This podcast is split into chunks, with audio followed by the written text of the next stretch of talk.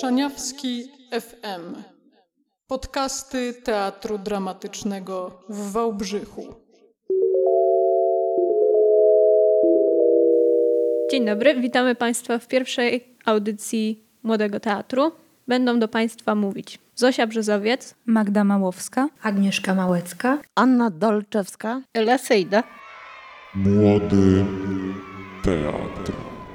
Dzień dobry, witamy dzisiaj w studiu Szaniawski F M, niezwykłego gościa, redaktor radia Wrocław Kultura, pan Grzegorz Chojnowski. Spotkanie, myślę, o tyle ciekawe, że jest pan dzisiaj w roli przeciwnej do tej, w której spotyka się pan chyba z gośćmi zazwyczaj. To prawda, dzień dobry. Bardzo mi miło, że się spotykam z wami w takim niełatwym dla nas wszystkich czasie, ale o tym chyba też warto dzisiaj porozmawiać w audycji. My chciałyśmy dzisiaj porozmawiać z panem właśnie a propos specyfiki pracy w radiu i stąd właśnie przygotowałyśmy kilka pytań. Chciałyśmy najpierw zapytać pana, jak przygotowuje się pan do swoich audycji? Kiedy jest tak zwany normalny czas. Jest to rzecz prosta. Jest pomysł na gościa, zaprasza się gościa do studia i rozmawia. Przedtem oczywiście przygotowując się poprzez czytanie różnych źródeł na temat gościa i tematu. Natomiast w sytuacji pandemii jest to trochę bardziej skomplikowane, ponieważ przede wszystkim techniczne sprawy trzeba trochę mocniej ogarnąć. To znaczy pierwszy etap jest ten sam, czyli jest pomysł na gościa i na temat i zaproszenie tego gościa. Przede wszystkim rozmowa odbywa się skajpowo lub za pomocą innego komunikatora. Czyli nie ma tego bezpośredniego kontaktu w studiu, face to face. Oczywiście mamy kamery, ale to nie jest to samo, dobrze wszyscy wiemy, że nie jest to to samo. Kiedy się ma człowieka w studiu, kiedy się widzi każdy grymas na twarzy, kiedy można również pokazać gestem, żeby, nie wiem, gość się streszczał, albo żeby mówił dalej, albo że ja coś chcę powiedzieć. Tutaj jednak musimy czekać na jakąś kropkę lub przecinek, ponieważ ten dźwięk nie przechodzi tak płynnie, jak w bezpośrednim kontakcie. Stąd jest to trochę taka zaburzona konwersacja. Natomiast reszta jest oczywiście, że tak powiem, po staremu. My dzisiaj rozmawiamy też w takiej sytuacji, kiedy wy jesteście w studiu w Wałbrzychu, w studiu teatralnym, teatralno-radiowym, cyklu Szaniawski F M, a ja jestem akurat w swoim domu. Używam specjalnie też zresztą kupionych na początku tego czasu pandemii instrumentów, czyli mikrofonu takiego zawodowego, profesjonalnego, studyjnego mikrofonu. I tak to teraz po prostu wygląda, tak to musi wyglądać, tak to wyglądało przez te trzy miesiące. No teraz powoli, bo rozmawiamy w, w połowie czerwca, się odmraża i za chwilę znów będziemy mogli zapraszać gości do studia. No tak, bo, bo właśnie taki, myślę, kontakt na żywo jest o tyle uproszczony, jak pan powiedział. I też chyba jakoś łatwiej się rozmawia z żywym człowiekiem, jak teraz mamy porównanie, pan siedzi i widzimy pana tylko tutaj w laptopie, to chyba jednak łatwiej byłoby tak na żywo. Teoretycznie moglibyśmy się spotkać w Wałbrzychu. Z maseczkami pewno, tak? Natomiast też specjalnie wybraliśmy taką formę, żeby słuchacze też poczuli. Nie wiem, czy poczują te różnice. Zobaczymy, czy poczują te różnice w naszej dzisiejszej audycji. Ja mam jeszcze takie pytanie. Jak wygląda taka specyfika łączenia pracy w radiu z pracą taką teatralną? Jest pan też krytykiem. Skąd pomysł na połączenie czegoś takiego i jak wygląda to właśnie teraz, w tym trudniejszym czasie, bo kiedy mamy, wiadomo, ten normalny czas, można oglądać spektakle, można doświadczać tego teatru na żywo, a, a teraz jest to na pewno dużo bardziej utrudnione. No to prawda i to jest pewien problem, który mieliśmy od początku tej epidemii. Jak wypełnić? Mamy trzygodzinną audycję teatralną. Ja jeszcze mam wieczór z kulturą, więc w sumie jest kilka godzin ładnych tygodniowo i jak wypełnić ten czas atrakcyjną treścią.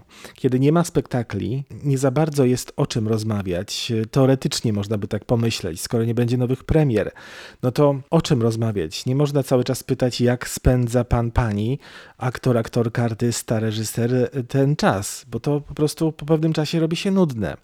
Więc oczywiście na początku pytaliśmy o to, jakie są problemy poszczególnych artystów i gości związane z tym czasem, a na końcu czy przy końcu pytamy o to, jak będzie wyglądać ten powrót. To tak zwane pomiędzy trzeba wypełnić czymś rzeczywiście atrakcyjnym, czymś, co nazywamy mięsem po prostu, czyli trochę mocniej pomyśleć nad tematami.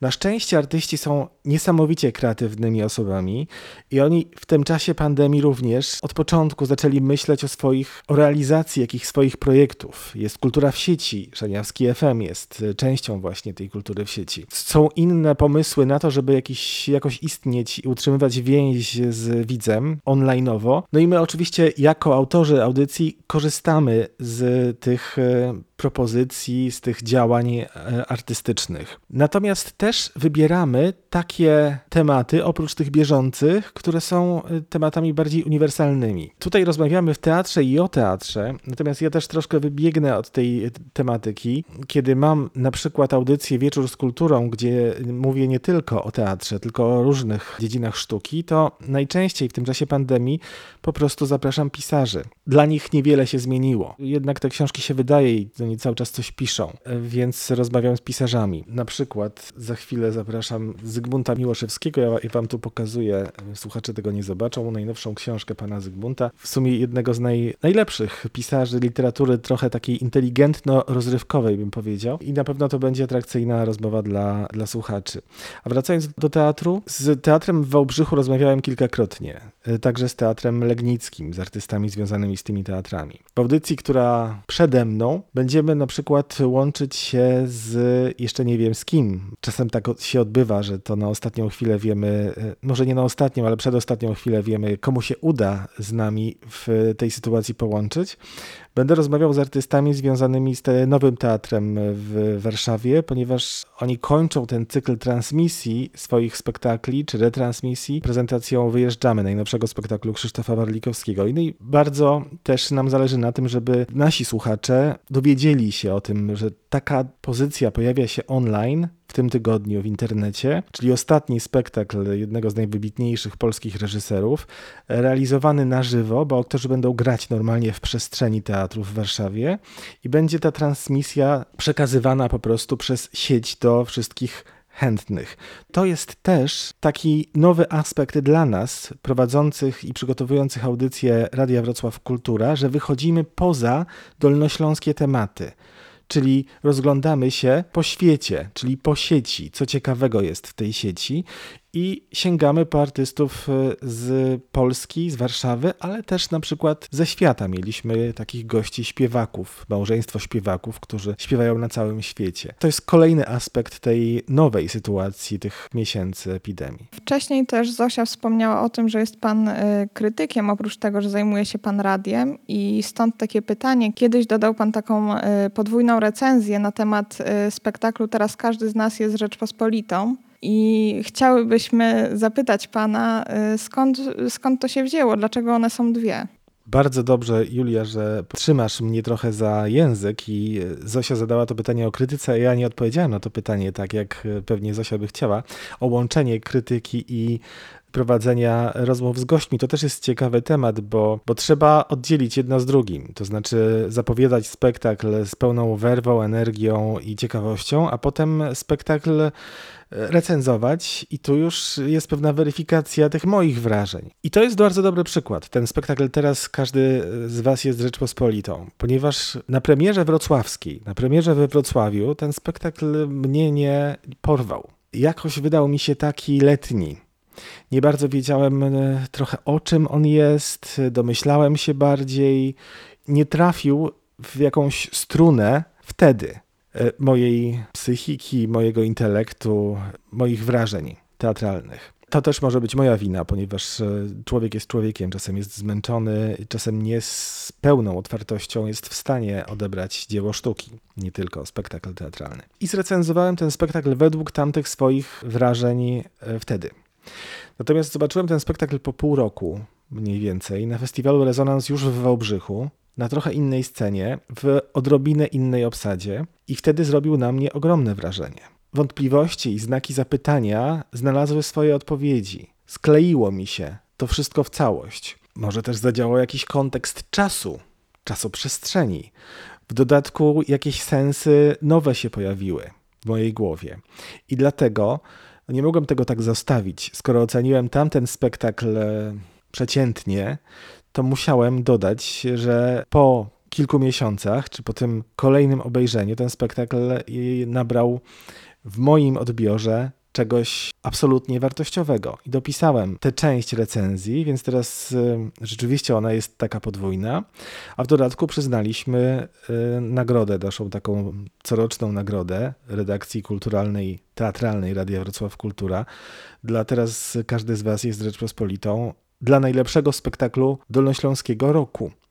Więc gdybym nie zobaczył tego spektaklu po raz drugi, nie byłoby ani nagrody, ani przede wszystkim może sprawiedliwości po prostu dla tego, co wymyślił Sebastian Majewski z Maciejem Podstawnym, aktorami, artystami, muzykami, dramaturgami i tak dalej. Też w jednej rozmowie z Sebastianem Majewskim, którą pan przeprowadzał, Sebastian Majewski mówił o tym, że w teatrze najbardziej liczą się przeżycia. To, aby cokolwiek przeżyć, czyli ten spektakl od początku był dobry, bo z początku wzbudził w panu złe odczucia, a później dobre. Nie było obojętności. Oczywiście obojętność jest najgorsza w przypadku odbioru dzieła sztuki. Natomiast nie powiedziałbym, że złe odczucia wzbudził we mnie tamten spektakl, po prostu jakieś takie niepełne. Miałem niedosyt. Bo znam i pracę Maćka Podstawnego i Sebastiana Majewskiego i bardzo ich szanuję. Uważam, że to są świetni artyści i bardzo zawsze czekam na ich nowe propozycje. Stąd moje rozczarowanie wyrażone w tekście wtedy i moja radość po tych kilku miesiącach, że jednak to ja nie miałem racji, a może też, uczciwie mówiąc, całość i aktorzy i jakieś fluidy teatralne, które krążą przecież po teatrze, możecie to również potwierdzić z, wa- z waszego doświadczenia, złożyły się w jakąś taką pełniejszą, ciekawszą całość za tym kolejnym razem. To też jest kolejny element tego naszego życia widza czy krytyka, czyli czy oglądać, pytanie, czy oglądać spektakl premierowy, czy jednak odczekać chwilę, kiedy on się troszeczkę zagra, zgra.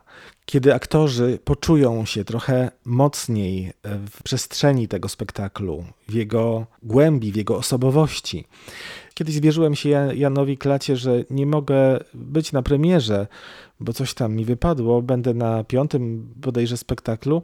Klata powiedział, to świetnie, krytycy powinni oglądać spektakl nie premierowy, tylko któryś z kolei. No ale tradycja jest trochę inna, poza tym widzowie, słuchacze chcą też takiej bezpośredniej relacji i recenzji, więc musimy jako krytycy, jako recenzenci, jako widzowie też wziąć poprawkę na to.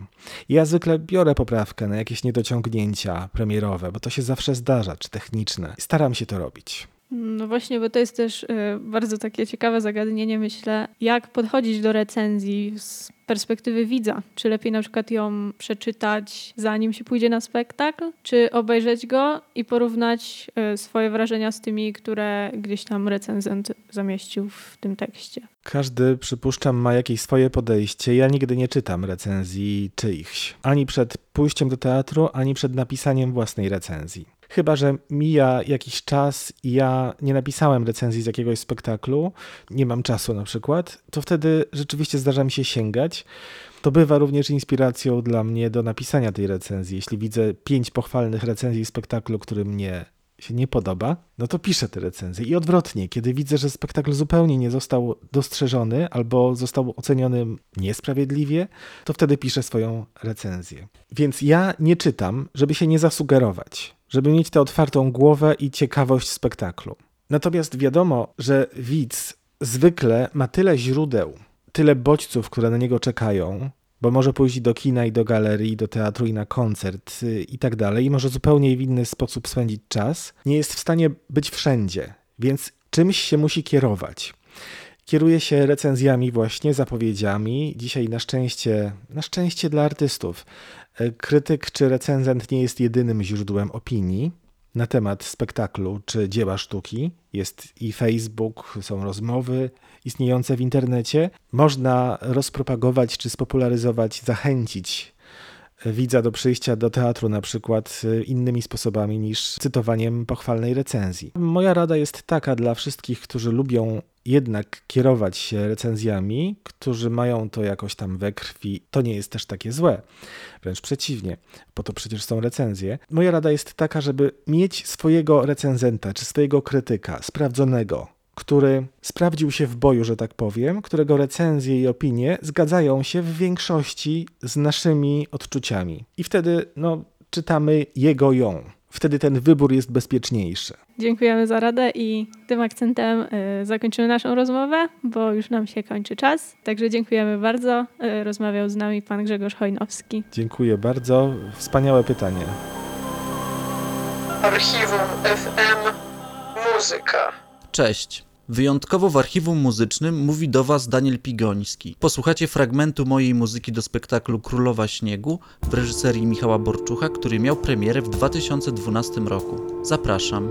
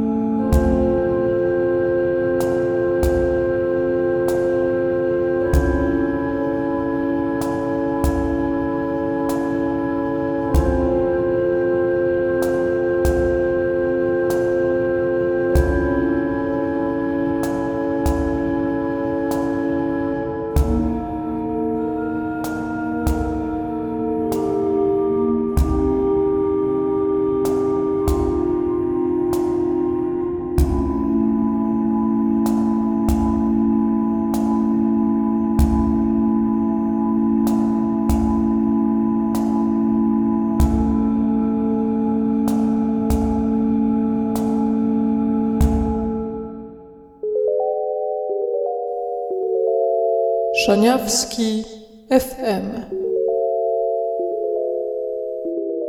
Witamy po przerwie. Z tej strony Magda ze studia Szaniawski F M. Przed chwilą mogliśmy usłyszeć pana Grzegorza Chojnowskiego, który z Teatrem w Wałbrzychu jest powiązany także przez projekt P K P, którego miał być moderatorem. Czym jest P K P? Jest to poczet krytyków polskich lub problemy krytyki polskiej. W P K P tematami miały być między innymi pytanie, dlaczego krytyka teatralna schodzi na boczny tor w dzisiejszym świecie, oraz pytanie, jakie jest miejsce i funkcja współczesnej krytyki teatralnej w teatrze i w świecie widza teatralnego.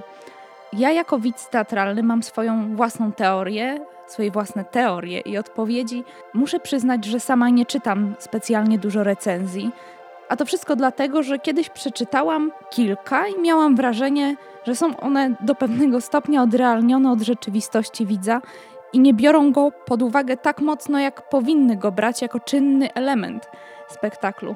Uważam, że teatr ma różne funkcje. Oczywiście tą intelektualno-teoretyczną, którą zajmują się często krytycy, lecz także społeczną, rozrywkową i musi przede wszystkim poruszać emocje i wewnętrzny świat widza. I tu właśnie pojawia się mój problem. Widziałam spektakle, które zachwycały, rozśmieszały widzów, ale potem zostały bezlitośnie zjechane, potocznie mówiąc, od góry do dołu, albo na odwrót, które nie spotkały się zbyt dobrym odbiorem przez widzów, a zostały wychwalone niezwykle przez krytykę teatralną. Te spektakle, które się nie podobały, czasami były określane jako za proste, może nie były zbyt odkrywcze, może humor był zbyt prostolinijny. Może dramaturgia nie taka, jak nakazuje jakaś wiedza obszerna, teatralna, którą niewątpliwie krytyk posiada.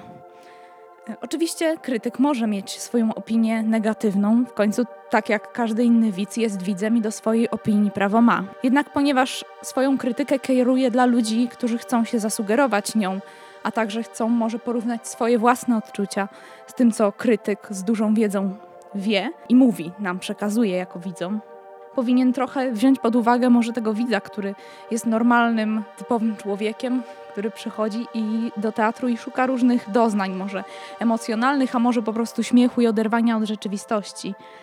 W krytyce dzisiejszej brakuje mi właśnie takiego podejścia do widza i miejsca w tym, co ja piszę jako recenzent, na jego własne uczucia, na reakcję tej publiki, dla której spektakl jest robiony. Wydaje mi się też, że często określanie spektakli jako zbyt prostych czy nieśmiesznych jest mijające się z celem w momencie, kiedy widz próbuje znaleźć sobie miejsce w teatrze i chce być przez jakąś społeczność teatralną zaakceptowany, a potem czyta, że spektakl, który bardzo mu się podobał, jest zbyt prosty czy w ogóle nieśmieszny, chociaż jego bardzo śmieszył. Mam problem właśnie z takimi recenzjami różnymi. Tyle, ile jest spojrzeń w społeczeństwie i tyle, ile jest spojrzeń w kulturze, tyle może być recenzji i one mogą ze sobą korespondować, ale mogą się ze sobą kłócić i każdy z nas może znaleźć sobie miejsce w tej ogromnej, krytycznej i teatralnej dyskusji. I może każdy z nas powinien nie wchłaniać takich recenzji i wszystkich brać do siebie, tylko faktycznie znaleźć może kogoś, kto może jest w podobnym miejscu, myślowo i wrażliwościowo tak jak my. Może każdy z nas powinien sobie znaleźć swojego własnego krytyka, który będzie się z nami mniej więcej zgadzał. I tego każdemu z Państwa życzę i zapraszam na przerwę, a potem następne atrakcje naszej audycji. Szaniawski z kijkami.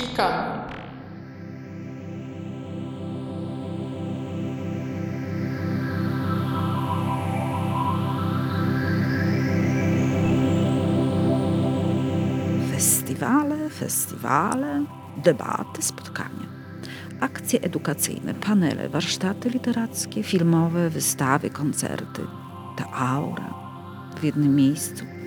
Spotkam tyle wspaniałych osobowości. Zapewne łatwiej zorganizować festiwal w dużym mieście, bo łatwiej o odbiorcę, no czasami niszowej dziedziny sztuki.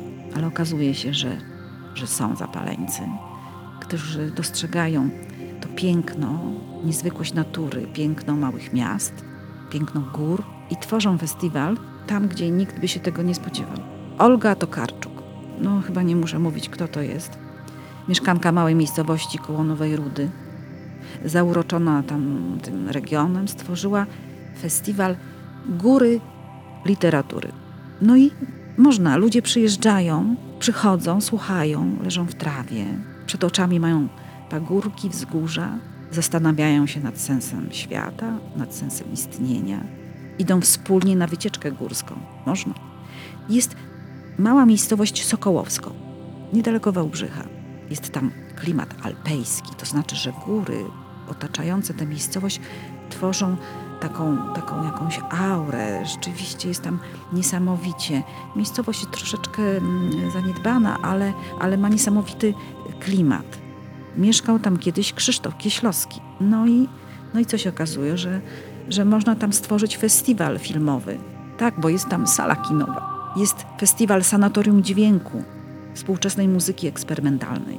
No, a na przykład Lądek Zdrój, mała miejscowość. Do tej miejscowości zjeżdżają ludzie z całego świata. Wybitne nazwiska, wybitni alpiniści, himalaiści. Przez kilka dni można tam spotkać największe sławy. Można posłuchać ich, można z nimi wejść na górę, dotknąć. W zeszłym roku przyznano tam najbardziej prestiżową nagrodę za osiągnięcia alpinistyczne. Cieszę się, że uczymy się decentralizować kulturę i sztukę. A wy? A wy może znacie jakieś takie miejsca, gdzie można by zrobić taki festiwal, no, w takim miejscu, gdzie diabeł mówi dobranoc.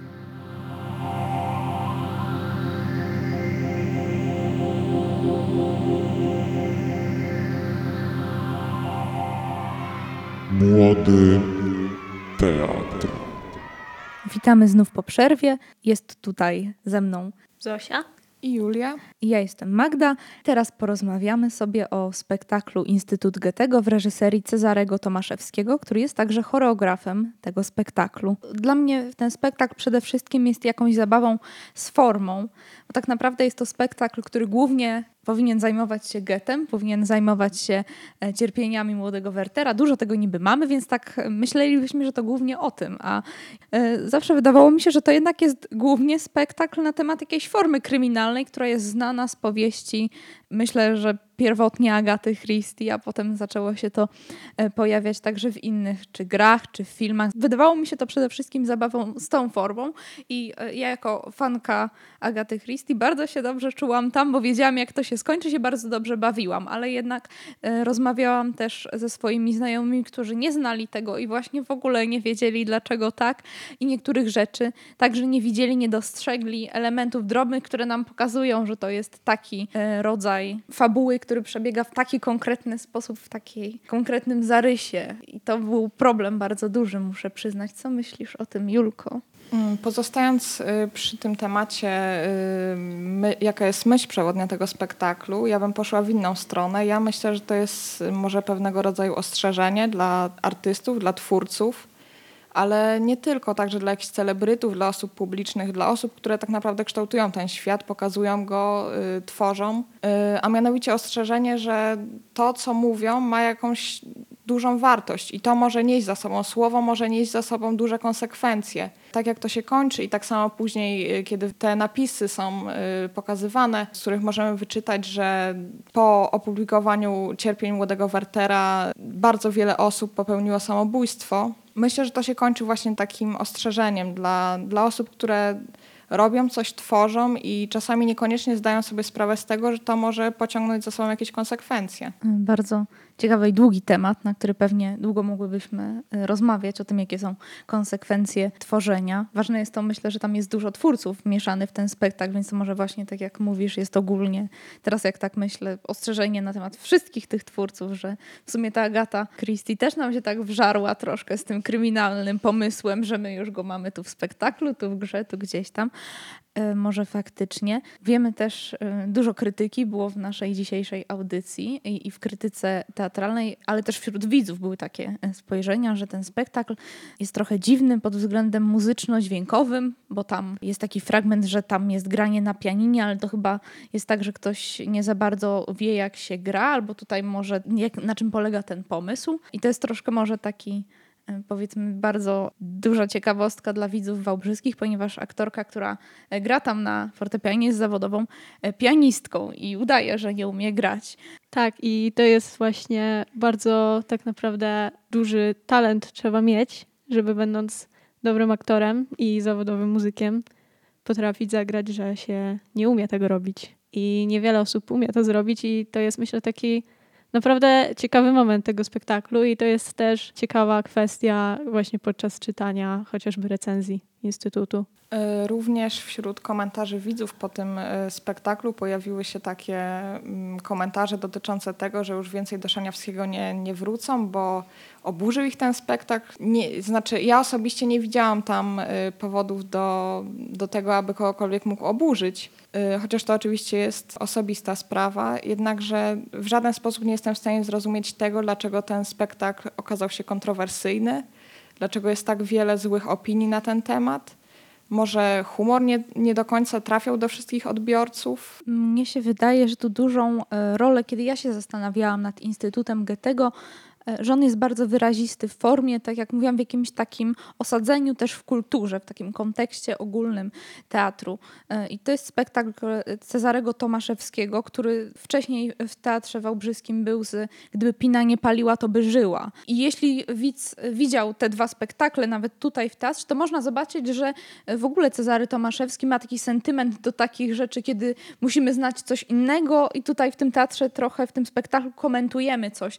I tak samo tam były takie rzeczy, taka dosyć choreograficzna struktura spektaklu, można powiedzieć, która jednak nie jest wprost taneczna. I tutaj było podobnie. Wydaje mi się, że tutaj troszkę musimy wiedzieć przede wszystkim na zewnątrz i komentujemy coś, więc jeśli ktoś przychodził, faktycznie mógł się czuć zawiedziony, bo po prostu się zagubił w tej konwencji, a może czegoś nie zauważył, bo nie wiedział, czego oczekiwać i na co powinien zwracać uwagę. A także to, że może nie przekonywać właśnie ten taki prosty ruch sceniczny, który tam był, ale nie był bardzo taneczny, więc mógł się wydawać jakiś dziwny, nieprofesjonalny, nieprzemyślany, właśnie źle wykonany, a nie może przemyślany w takim wyglądzie.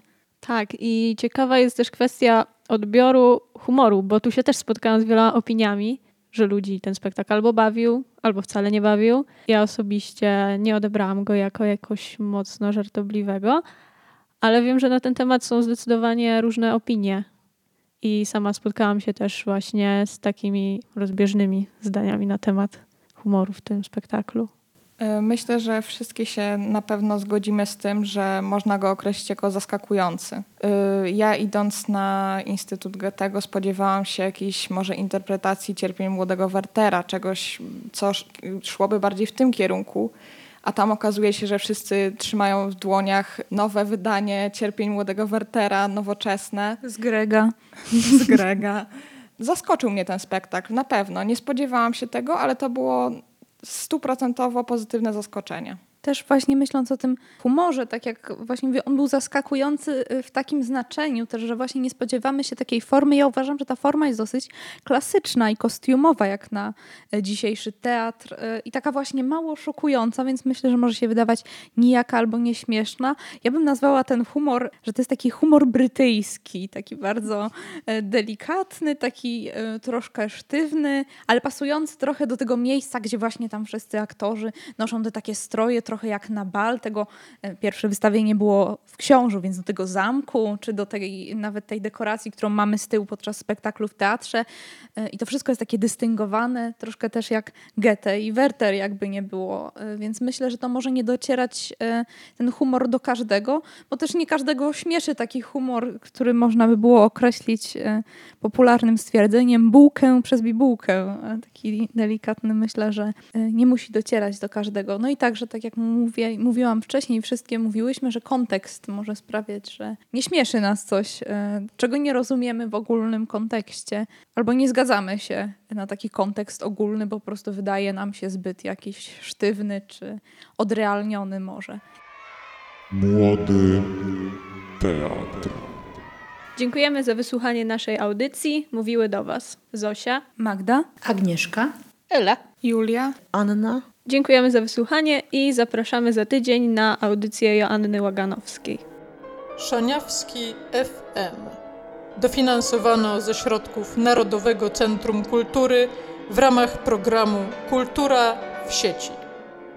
Na dzisiaj.